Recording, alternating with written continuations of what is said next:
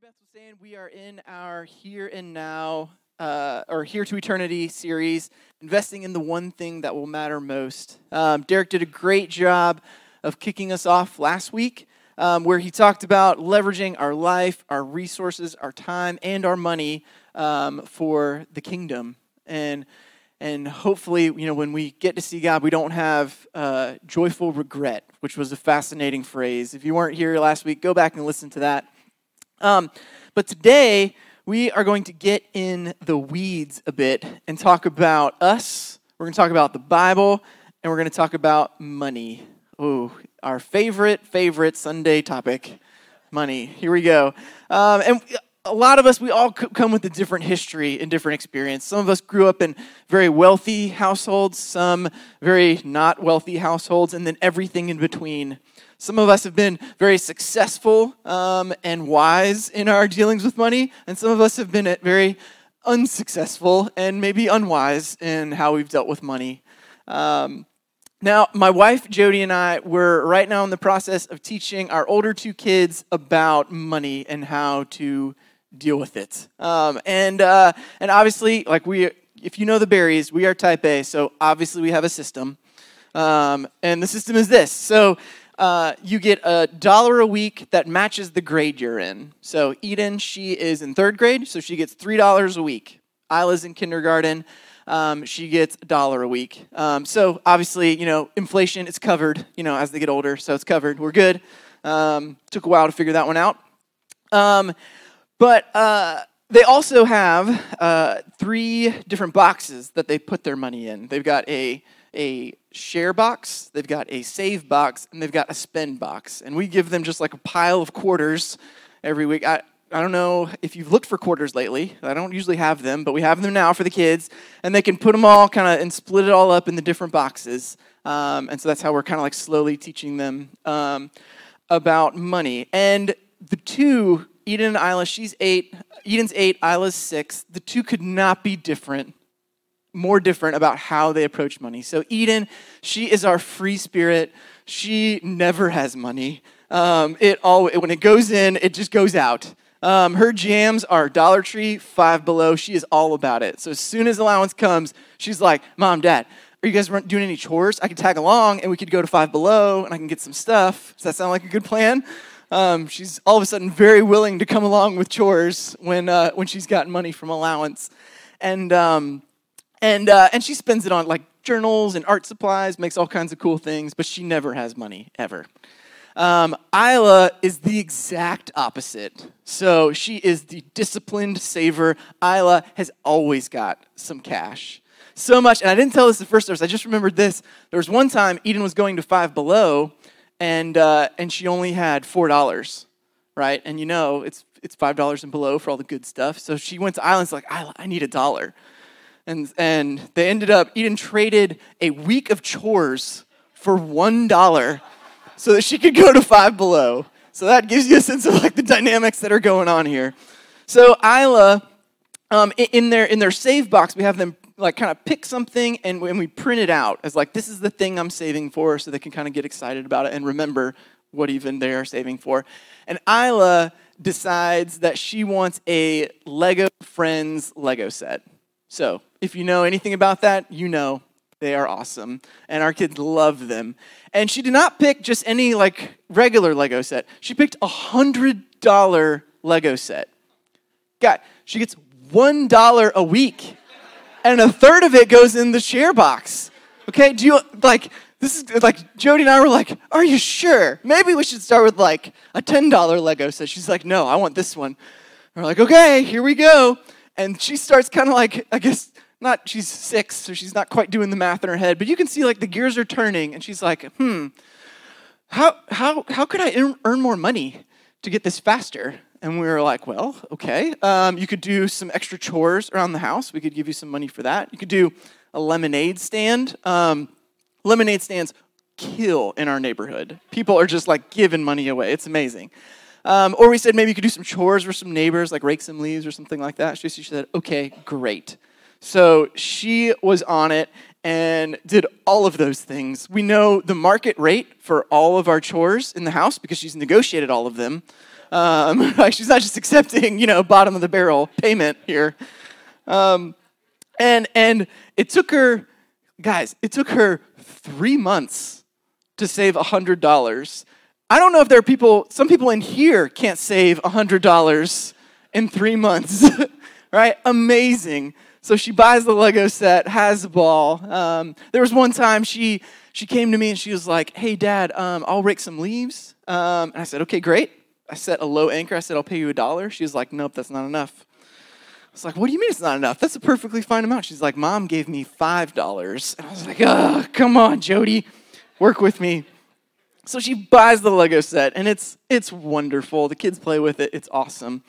Um, but during, so you might think, wow, wow, that's pretty impressive, like six-year-old. And yes, we were impressed. Um, but she came to us kind of in this three months. She came to Jodi one day, and she goes, she goes, Mommy, what what day is tomorrow? And Jodi's like, uh, it's uh, well, today is Saturday, and so the day after Saturday is Sunday. And she goes, oh. And Jodi's like, why? What's what's wrong? She was like, well, on Sunday, we have to go to church. So it's less time to do jobs and make money. And we were like, oh no, okay. All right, we, we've swung too far over here. Like, okay, maybe we need to have some work there. So so I don't know what your experience has been like with money. Maybe you're more of an Eden, a free spirit. Maybe you're more of an Isla that is an absolute hustler and is going to buy all kinds of Lego sets in your life.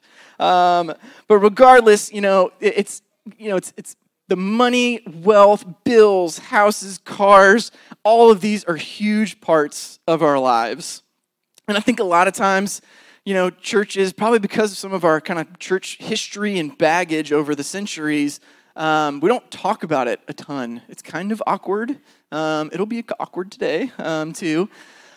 But we, we don't We don't talk about it a ton, um, and O C C included, um, which is why we've done this series. We're going to jam it all in, knock it out, and move on to some other stuff. Um, but it's super important, and while maybe churches don't talk about it a ton, the Bible talks about it a lot. Money and finances is all over this thing, in all parts of the Bible. In the Old Testament, you've got tithes and offerings and instructing the Israelites on how to give Um, of what they earn.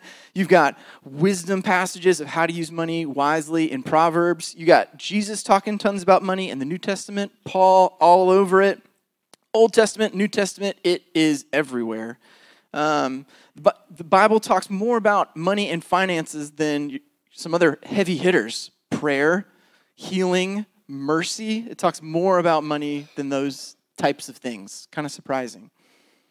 So, as we look at our main passage today in Luke twelve, we're going to explore three questions today. And we'll throw, up up, throw them up on the screen for you note takers. Um, and they are, first is having money or stuff simple, sinful. Is having money or stuff sinful? That's an easy one. Great. Okay. Uh, what does the Bible say about giving? It says a lot. So what does it actually say? And then lastly, we're going to talk about how do we keep from drifting? So, is having money or stuff sinful? What does the Bible say about giving?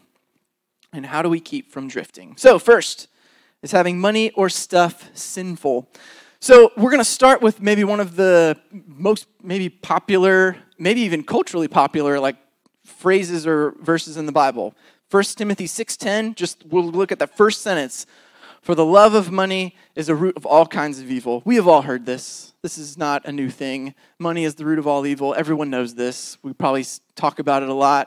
Um, you probably read news articles and they re- reference this for some reason. Um, but uh, I think society, society says, and I just said, and I don't know if you caught it, but society says, think, think commonly that money is the, the root of all evil.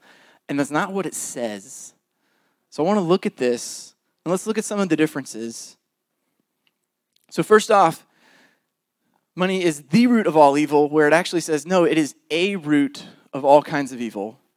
Believe me, the Bible covers plenty of other ways that you could enjoy sin than just money. There are other ways to uh, all kinds of evil. It's not just money. Money isn't the evil thing. There are plenty of other things that we could trip and fall over. And then also, it doesn't say money is the root of all evil. It says the love of money, which is a huge difference and much, much more nuanced. I wish that it said the root of all evil, because you know what? Money and stuff is super easy to measure and very easy to judge other people on, which is wonderful sometimes. Um, it, that's a sin. Don't do that, but I do it. Um, so, uh, so think about, like, okay, you know, it's so easy to measure. You know, what if you see someone driving a car? You're like, oh, their car is way nicer than me. They are so evil. Ugh, that would feel good. Or maybe, oh, they went on that vacation. Probably an evil vacation, like, because I can't go on that. Or what about the opposite? Maybe this person has an iPhone seven, and they're like, oh my gosh, heaven bound, bless them, amazing. They still have an iPhone seven, and it's not a paperweight. Or what about, you know, ripped from the headlines at edgy Ocean City Church? What about the wealthy one percent? All evil, definitely going to hell. The ninety-nine percent, there's nothing wrong with them. They are totally fine, heaven bound. There's no other issues there. Um, that's the dividing line between heaven and hell. Um, you know, if it was just the amount of money, it was just the amount of stuff, that would be so, so, so much easier in a lot of ways. You can measure it, but in the Bible, money is much, much more nuanced than that. It is the love of money that we must pay attention to. This love of money or stuff the Bible calls greed or covetousness. That's the word from our passage today. And, and in our passage today, you know, it doesn't matter whether you have lots of money or not lots of money, that the love of money can affect you. So Jesus tells this parable about the rich man, and before the disciples, you know, and remember the disciples, these are like fishermen, these are not rich people, these are like, and especially as disciples, they're just like wandering around with Jesus, they're not doing jobs and making money like Isla. Um, so You know, before the disciples start to think, yeah, get them, Jesus, rich people, they're the worst.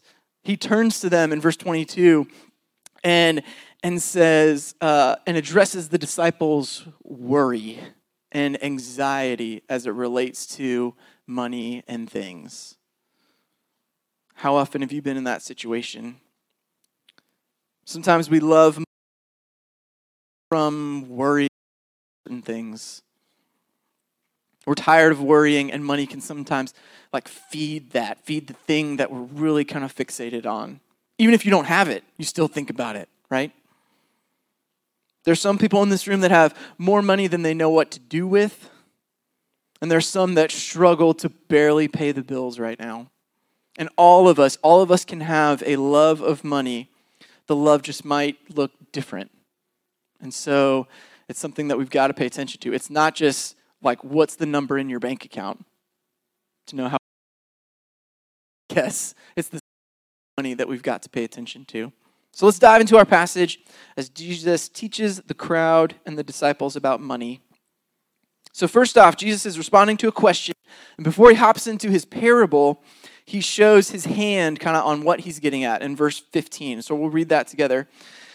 He says, and he said to them, take care and be on your guard against all covetousness. For one's life does not consist in the abundance of possessions.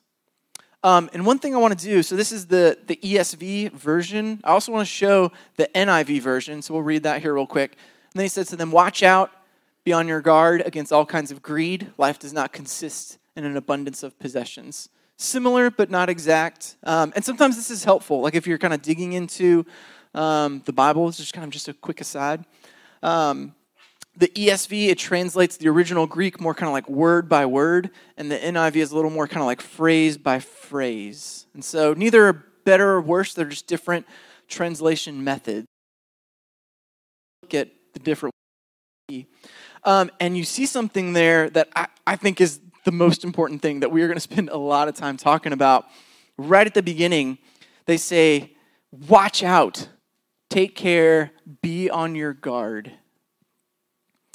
And this is something that I, yeah, I really want to hone in on. So I think this is part of the nuance of money and our love of money as it relates to sin.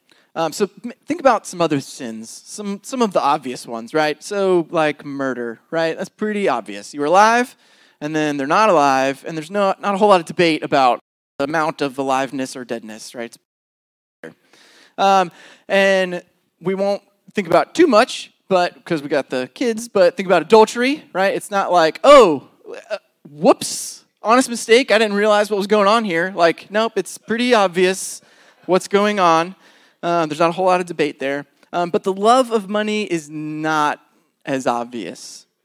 You know, I wish in some ways it was black and white like we talked about. Like, where's the line? Like, if you buy a house that's this expensive, you're totally fine.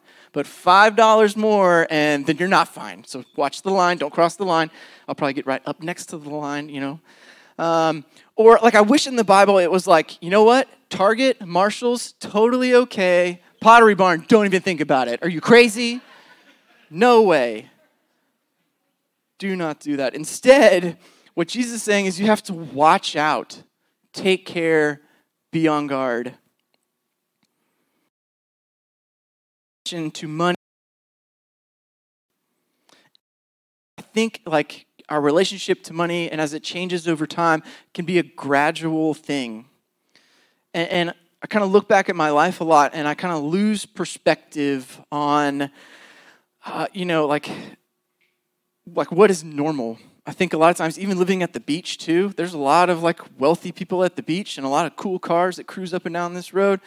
And it's sometimes it's, it's hard to lose perspective on things like, you know, the average annual income worldwide is ten thousand dollars a year, right? So if I'm thinking, well, I'm not like, like I don't have that much money. And it's like, well, actually, yes, yes, we do, co- comparatively. I lose perspective on that. Things that I think uh, I need because I'm looking around at what's going on. I think I need this thing when actually in reality I don't need it and I really just kind of want it. All right? I lose perspective on that big distinction. Um, and what I think can often happen is, if we're not watching out is that, you know, we take a step back and, you know, you realize this gradual thing and we've like kind of like drifted. Like, you know, maybe kind of take back. Oh, okay, back. Take a step back and realize that, wow, um, my perspective has shifted more than I thought. Now, Derek has a requirement for all the speakers to use a surfing illustration um, every talk. Um, just kidding. That would be horrible. But I do have one, so bonus points. Here we go. Um, so, and I'm not a great surfer, but I did surf a lot in high school with some buddies. Um, and...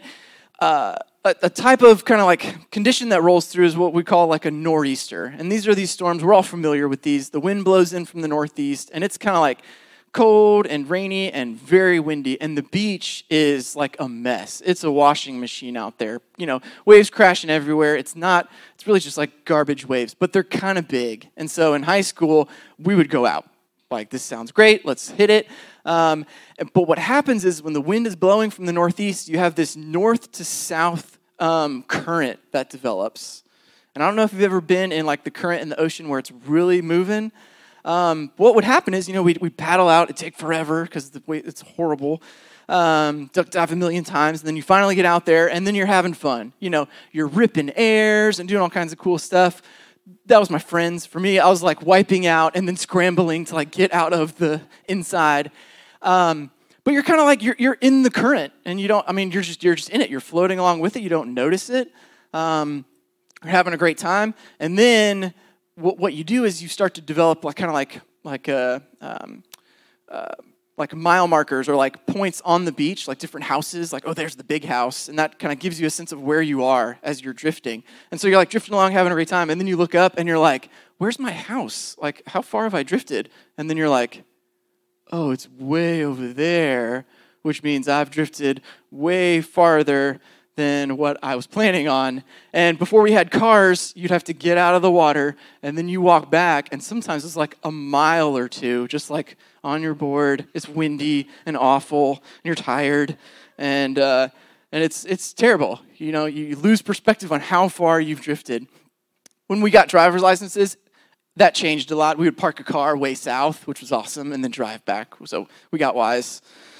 Um, But but I think it's similar with money. Like, it's easy to drift. You know, it's easier to drift into nicer and nicer restaurants, right? I remember in college, like, The go-to, because it was cheap, was Moe's. A Moo Moo Mister Cow was like three ninety-nine or something back in my day. Um, and uh, and it was awesome, right? But and the treat was going to like Chipotle, right? The burritos are way bigger. The uh, ingredients are fresher. It tastes way better overall, right? That was the treat. Um, and now, you know, maybe the treat is a little more like North Beach Fish Camp, right? And the bread pudding. If you know, you know, it is so good, the bread pudding. Cranberry and white chocolate, get out of town. It's so good. Oh my gosh. But, you know, if we wonder, yeah, why, why is money like this? Why is it different like this? Um, I think we forget sometimes that there is an enemy out there. And Satan, his whole job is to steal, kill, and destroy. His job is to take us down and pull us away from God. And I think uh, he's probably a lot more strategic and cunning than we give him credit for.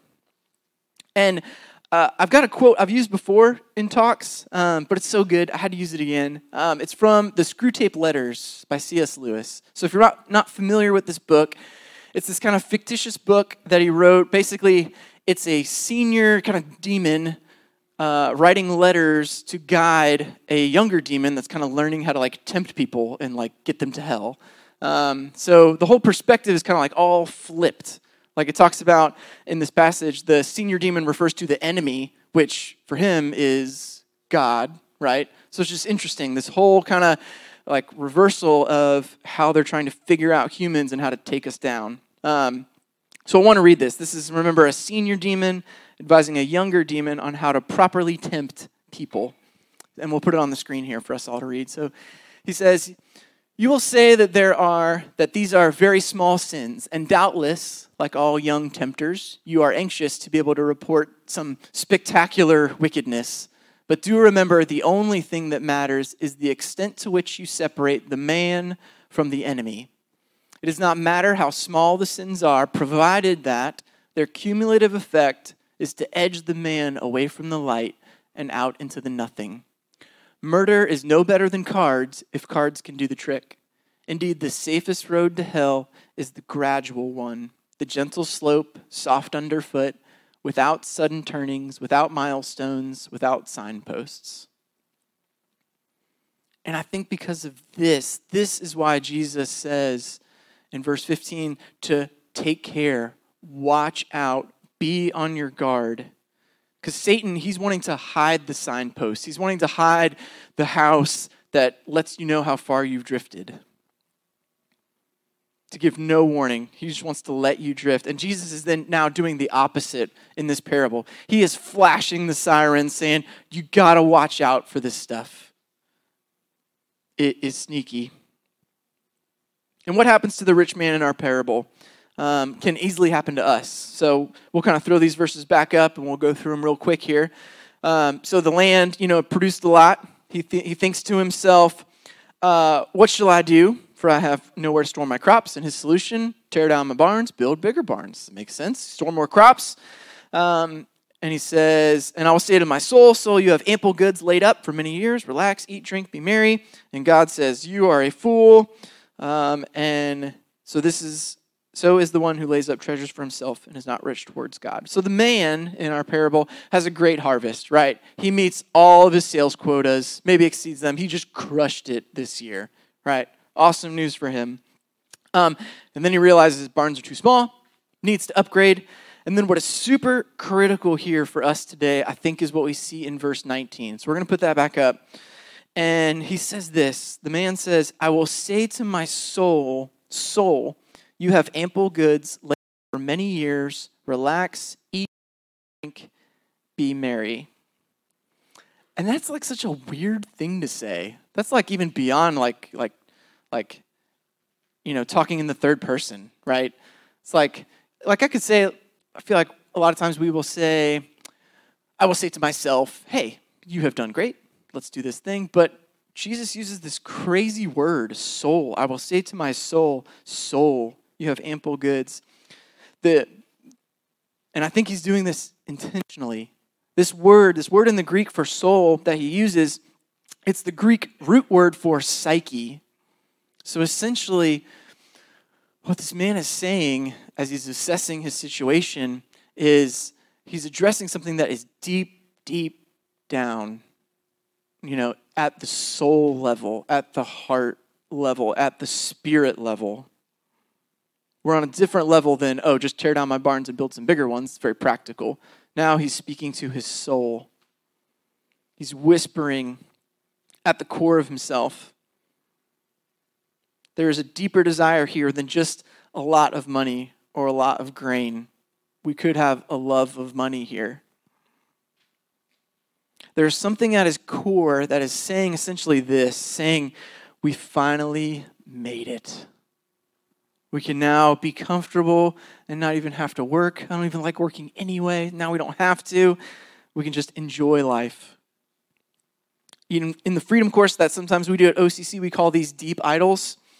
Um, so money is not the root of all evil, but it sure can buy you a lot of times what you really want. Money can buy all kinds of things. We can buy comfort. We could buy the approval of others. We could buy power or control. So I guess one of the questions on the table today is, do you ever whisper to yourself, like at that soul level? I know I do. So um, as many of you know, some of you don't, but I'm on, I'm an elder here at O C C, and I'm on the finance committee. Um, and over the years, I've developed a reputation for loving spreadsheets, um, and I do. They're awesome. It is well-deserved. There, there are few things more good and powerful in the world than a well-working spreadsheet. I'll just say it. I'm a nerd, but it's my life. Um, so, and I have, as you might imagine, in the Berry household, we have lots of spreadsheets. We have a monthly budget spreadsheet, obviously. Uh, you know, breaking down the whole month. Here's what's coming in. Here's what's going out. Here's what we got to keep to. Do not deviate. This is the spreadsheet. Um, and also, very recently, I'm super proud of this one. So uh, I did this over Christmas. Oh, it was so much fun. Time off of work. I made spreadsheets. It's great. So I charted, okay, in the rest of my life, I'm projecting my death to twenty ninety, by the way.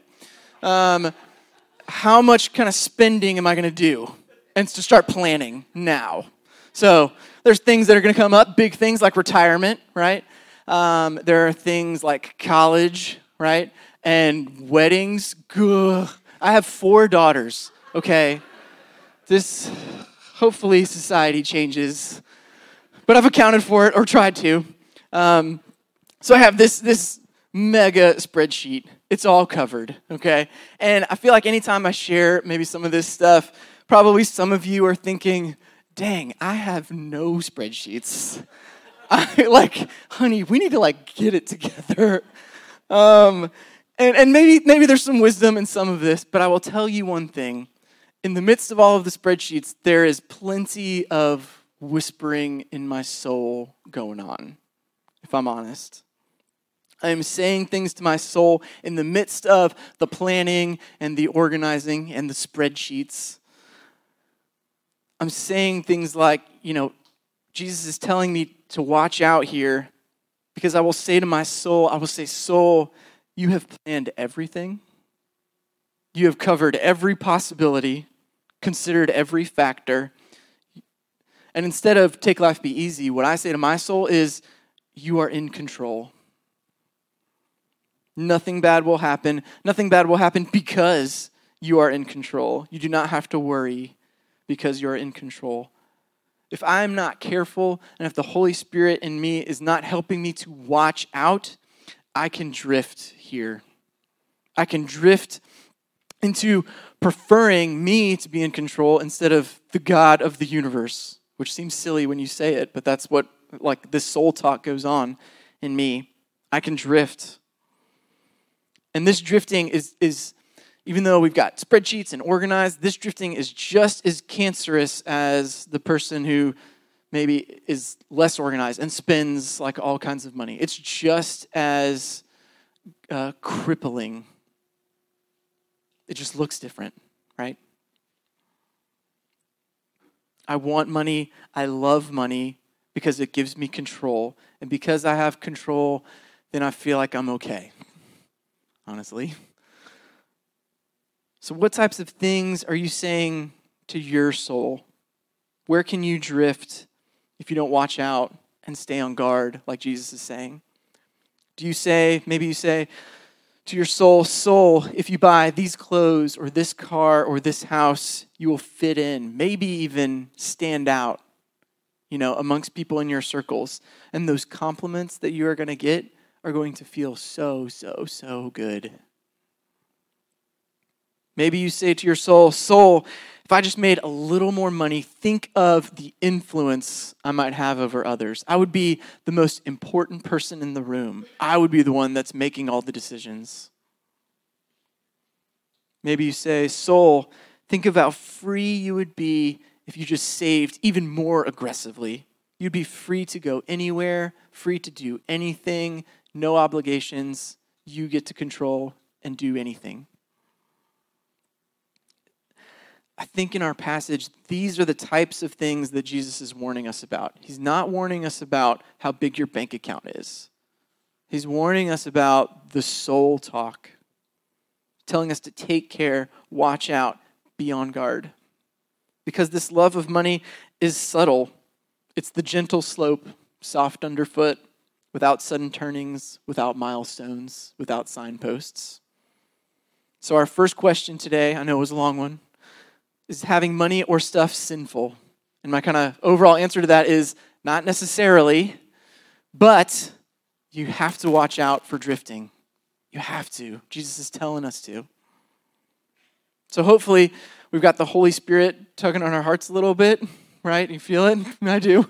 Um, saying that maybe we've drifted. Um, but how how do we know? How do we know we've drifted? How do we, how do we watch out, Jesus? You're telling us to watch out. And luckily, uh, by the grace of God, he has given us an entire book worth of signposts and milestones and guides in here that will help us gauge how far we're drifting.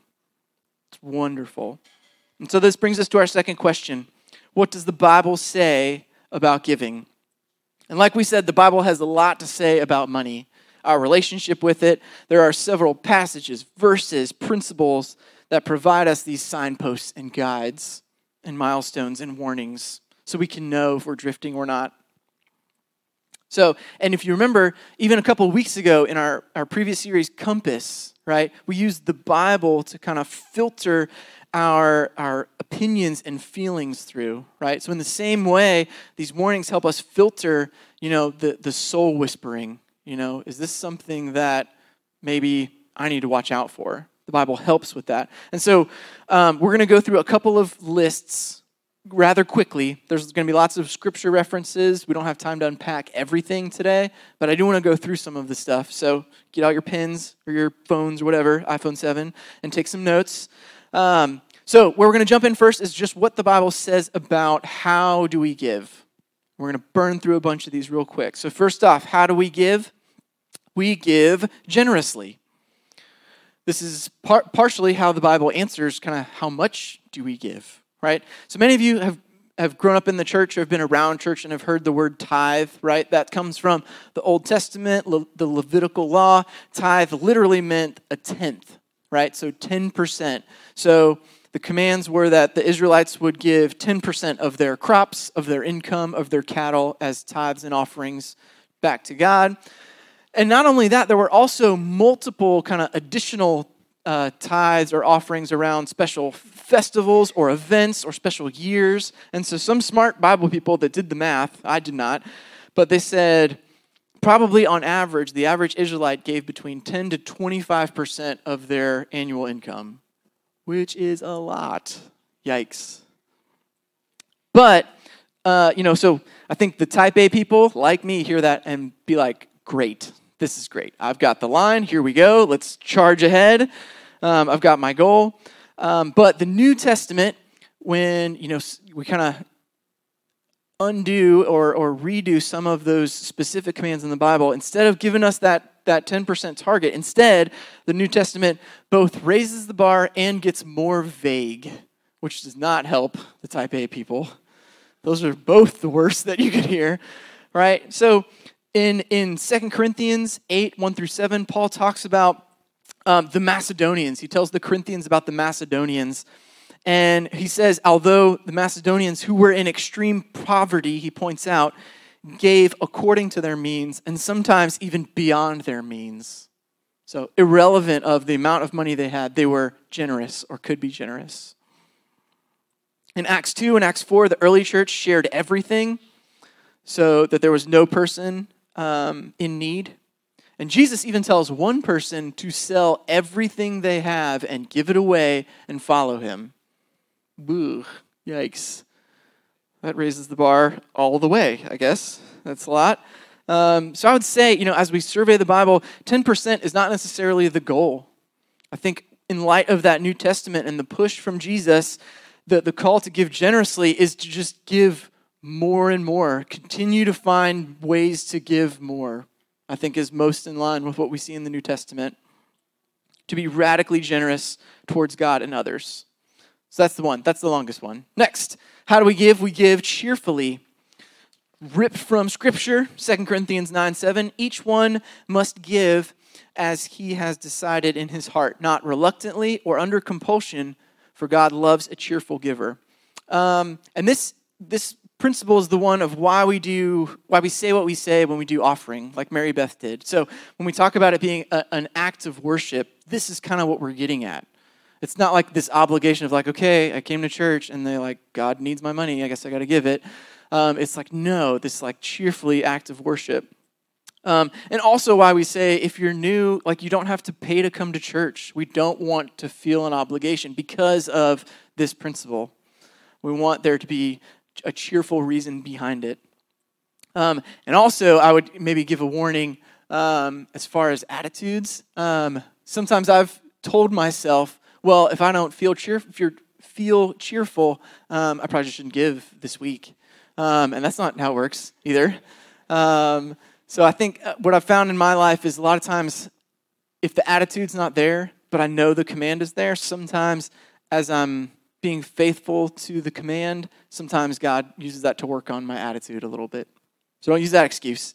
Um, next, uh, how do we give? We give sacrificially. First John three seventeen, if anyone has the world's goods and sees his brother in need, yet closes his heart against him, how does God's love abide in him? Sacrificially. Do we give, do we give to the point that we feel it? And does it sting a little bit? That's maybe a guidepost to know that maybe we're giving sacrificially. You know, a very common question around giving, it's like, well, do I give off the gross or the net, Mike? I'm trying to do the spreadsheet.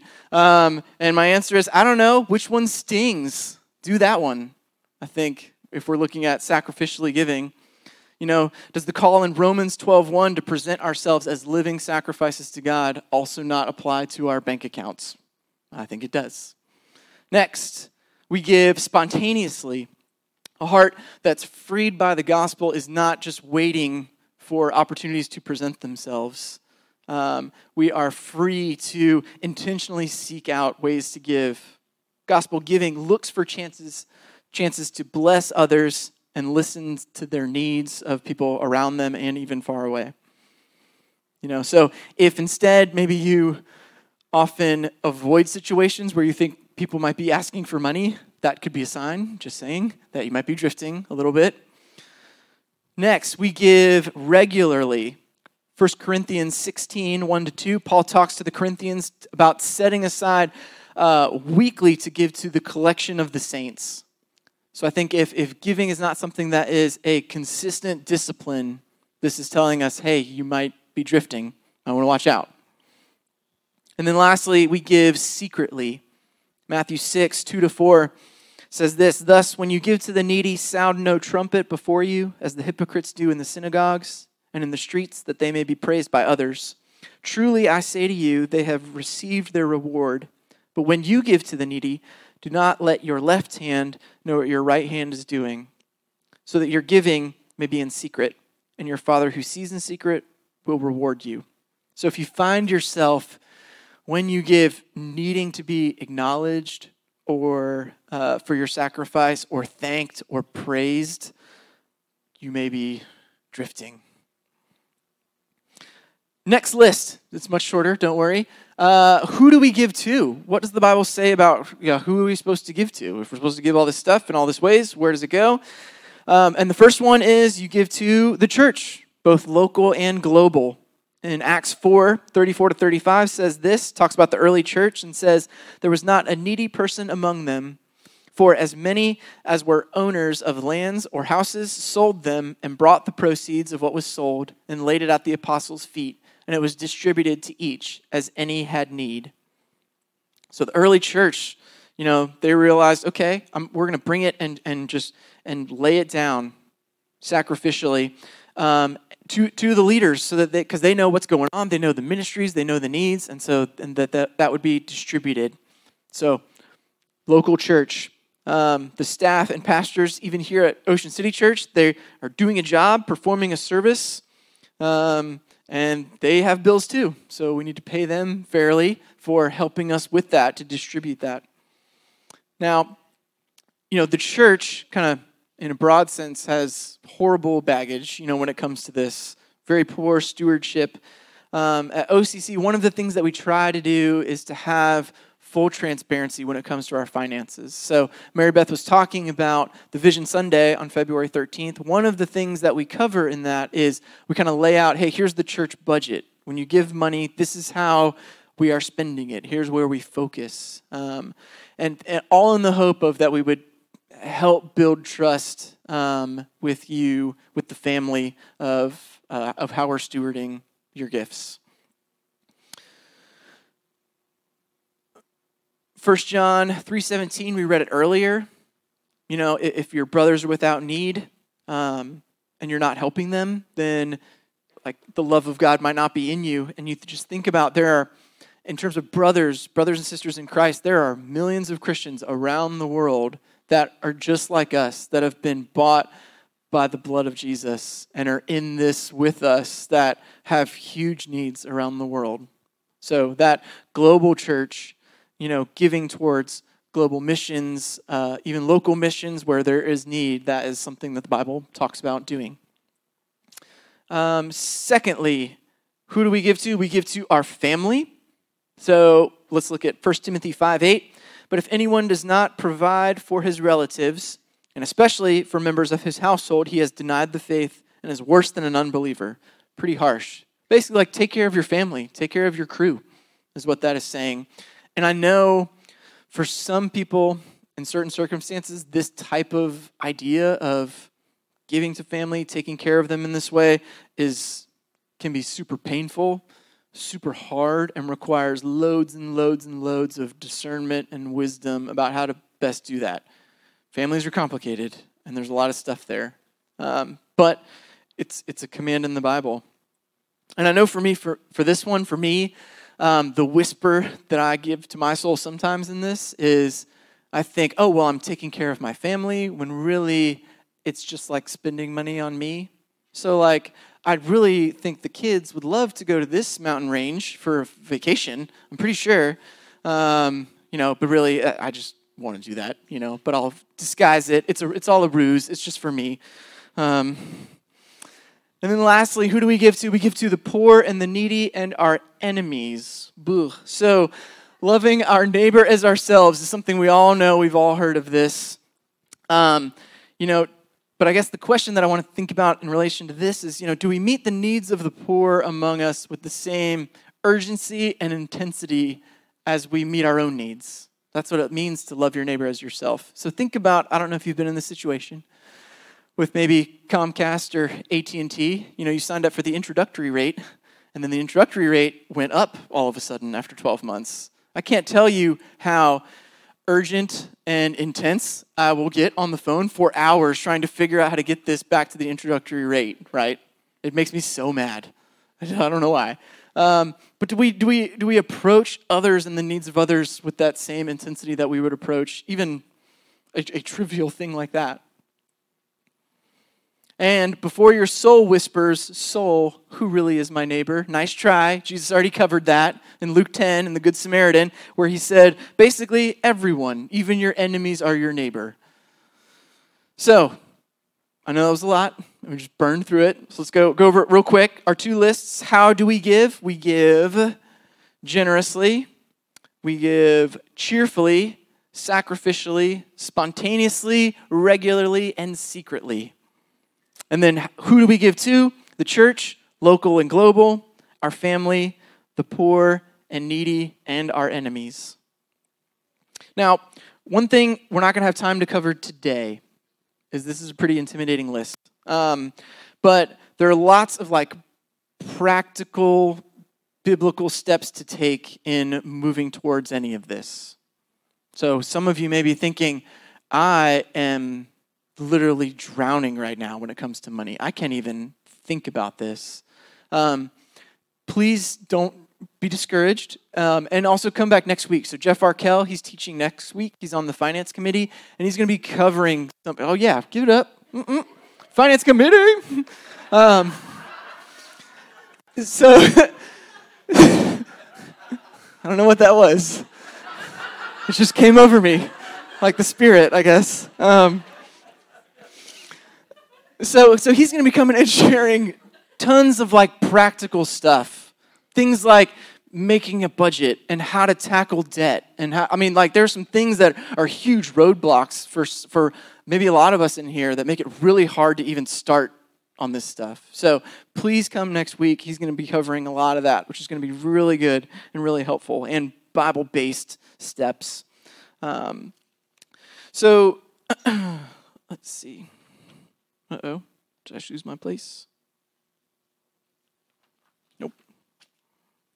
All right. Okay, so we're about to land this thing. How's everybody feeling? I'm assuming horrible, because I feel horrible. Um, that list is super intimidating, right? Like maybe you like, like you're, I don't, I don't even know how many things are on there. Maybe you're like one or two. You're like, I think I can maybe say that I'm doing that one. But like the vast majority are like super convicting, right? So... So maybe you're feeling like that right now, um, and join the club, right? Um, and so I, I think what what we're feeling is, you know, we've been in we've been in the ocean, going along with the current, just like woo, and then the Bible shows up as the signpost, and you look to the beach, and you're like, oh, okay, we have drifted, probably collectively together. There's been some drifting that has happened. You know, and maybe maybe we knew, okay, maybe there's a little bit of drifting, but it was really just a couple of blocks. And then you realize, no, it's like ten miles that we've drifted. Some of us are maybe even thinking, I didn't even know that any of this was there. I didn't even know the beach was there. I was just cruising along. And that brings us today to our last question. How do we keep from drifting? So remember our quote from C S. Lewis. You know how the safest road to hell was a gradual one, the gentle slope, soft underfoot, without sudden turnings, without milestones, without signposts. All these commands in the Bible, um, yes, they are signposts that God has graciously given us to let us know where, where we're at. Um, but they're not just that. They're also signposts and milestones and guides, not just to being a better you, but they're pointing to something. They're pointing us because we feel horrible and we're like, what do I do? Where do I go? And they're pointing not only something, but they're pointing to someone. The commands are pointing us back to Jesus, because without Jesus, we are destined to drift. We are destined to drift all the way, all the way to hell. But church, there's such good news today, and you even see it in our passage.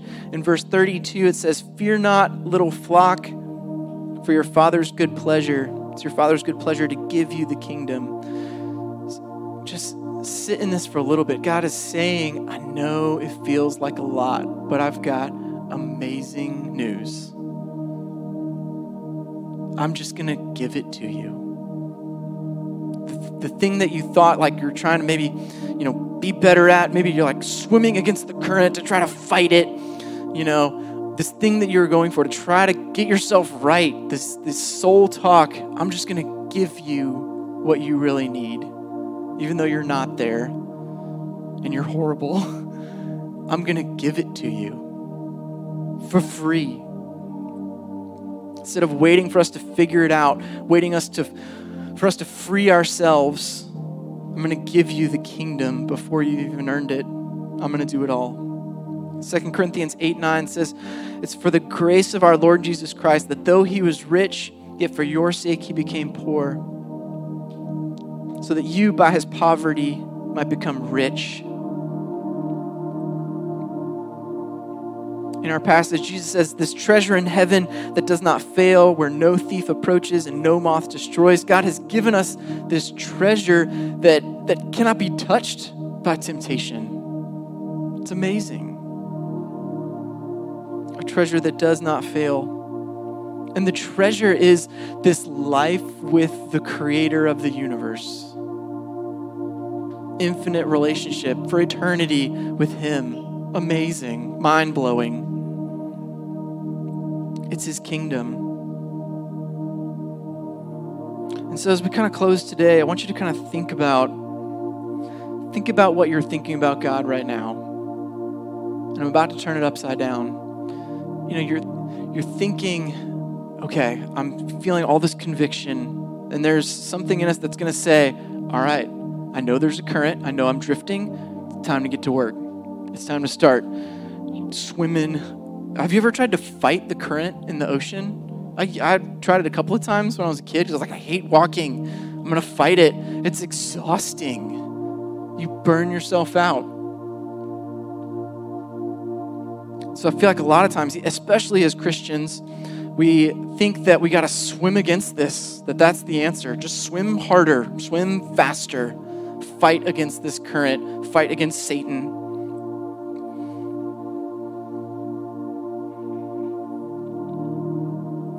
This quote that I've come across as I was preparing this week by this author, Randy Alcorn, he says this. He says, I'm convinced that the greatest deterrent to giving is this, the illusion that earth is our home. And here, here's the truth about where we are. So one, God's saying, you're stuck in this current, and I want to save you from it.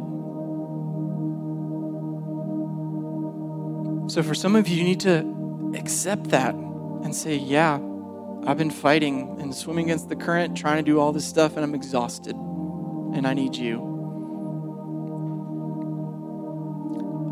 But I think for some of us, for those who are Christians, here is the amazing thing. The earth is not our home. So we think we're in this current, we think we're drifting and fighting all this, but here, here's the reality of what God says, what the Bible says of how this works. He says, when you are saved, your home has changed. He's picked you up out of this ocean and has moved you to a different ocean, a different home. We call it the Ocean of Grace here at O C C, obviously. Um, He's put you in a different ocean, which has a different current, and there's a different type of drifting. He says, when you become a Christian, like the Holy Spirit comes inside of you at the soul level. So now, instead of, oh gosh, instead of me saying to my soul, soul, it's the Holy Spirit saying, soul, stop fighting. Realize you're in a different ocean now. You're in the ocean of grace. And we're so used to swimming and fighting against the current. We're in the ocean of grace and we're just fighting, fighting and exhausting ourselves when really what God wants us to do is just stop fighting. Realize the amazing act of pulling us out of one ocean and putting us in this ocean of grace. And just going with the current. Because God says in Philippians, this Holy Spirit he's given us, that the Holy Spirit will continue this good work to completion. He will do it all. He will bring us to all, that whole list. Like he is working on all of that on our behalf right now in our hearts if you are with Jesus. And so our message today as we close is One, if you're if you're in this ocean, just drifting, you gotta get out. And there's only one way, and that's Jesus. But if you have been saved by Jesus, you have to realize you're in this new ocean and you're free. You can you you can drift with the current. It's okay, because the current is a good one. It's leading to great places. God has done this all for us. So let's stand as we close. If we realize we are in this ocean of grace, and the Holy Spirit is saying to our soul, and our own soul is saying to our soul earlier, soul, all my love, all my love, you can have it all. All my heart, all my soul, all I own, you can have it all. Thank you, Jesus, for your word, for your wisdom, for your guidance. And God, thank you for saving us, for making a way when there was no way. Help our hearts to remember that, that the earth is not our home, that our home is with you. Pray all these things in Jesus' great name. Amen.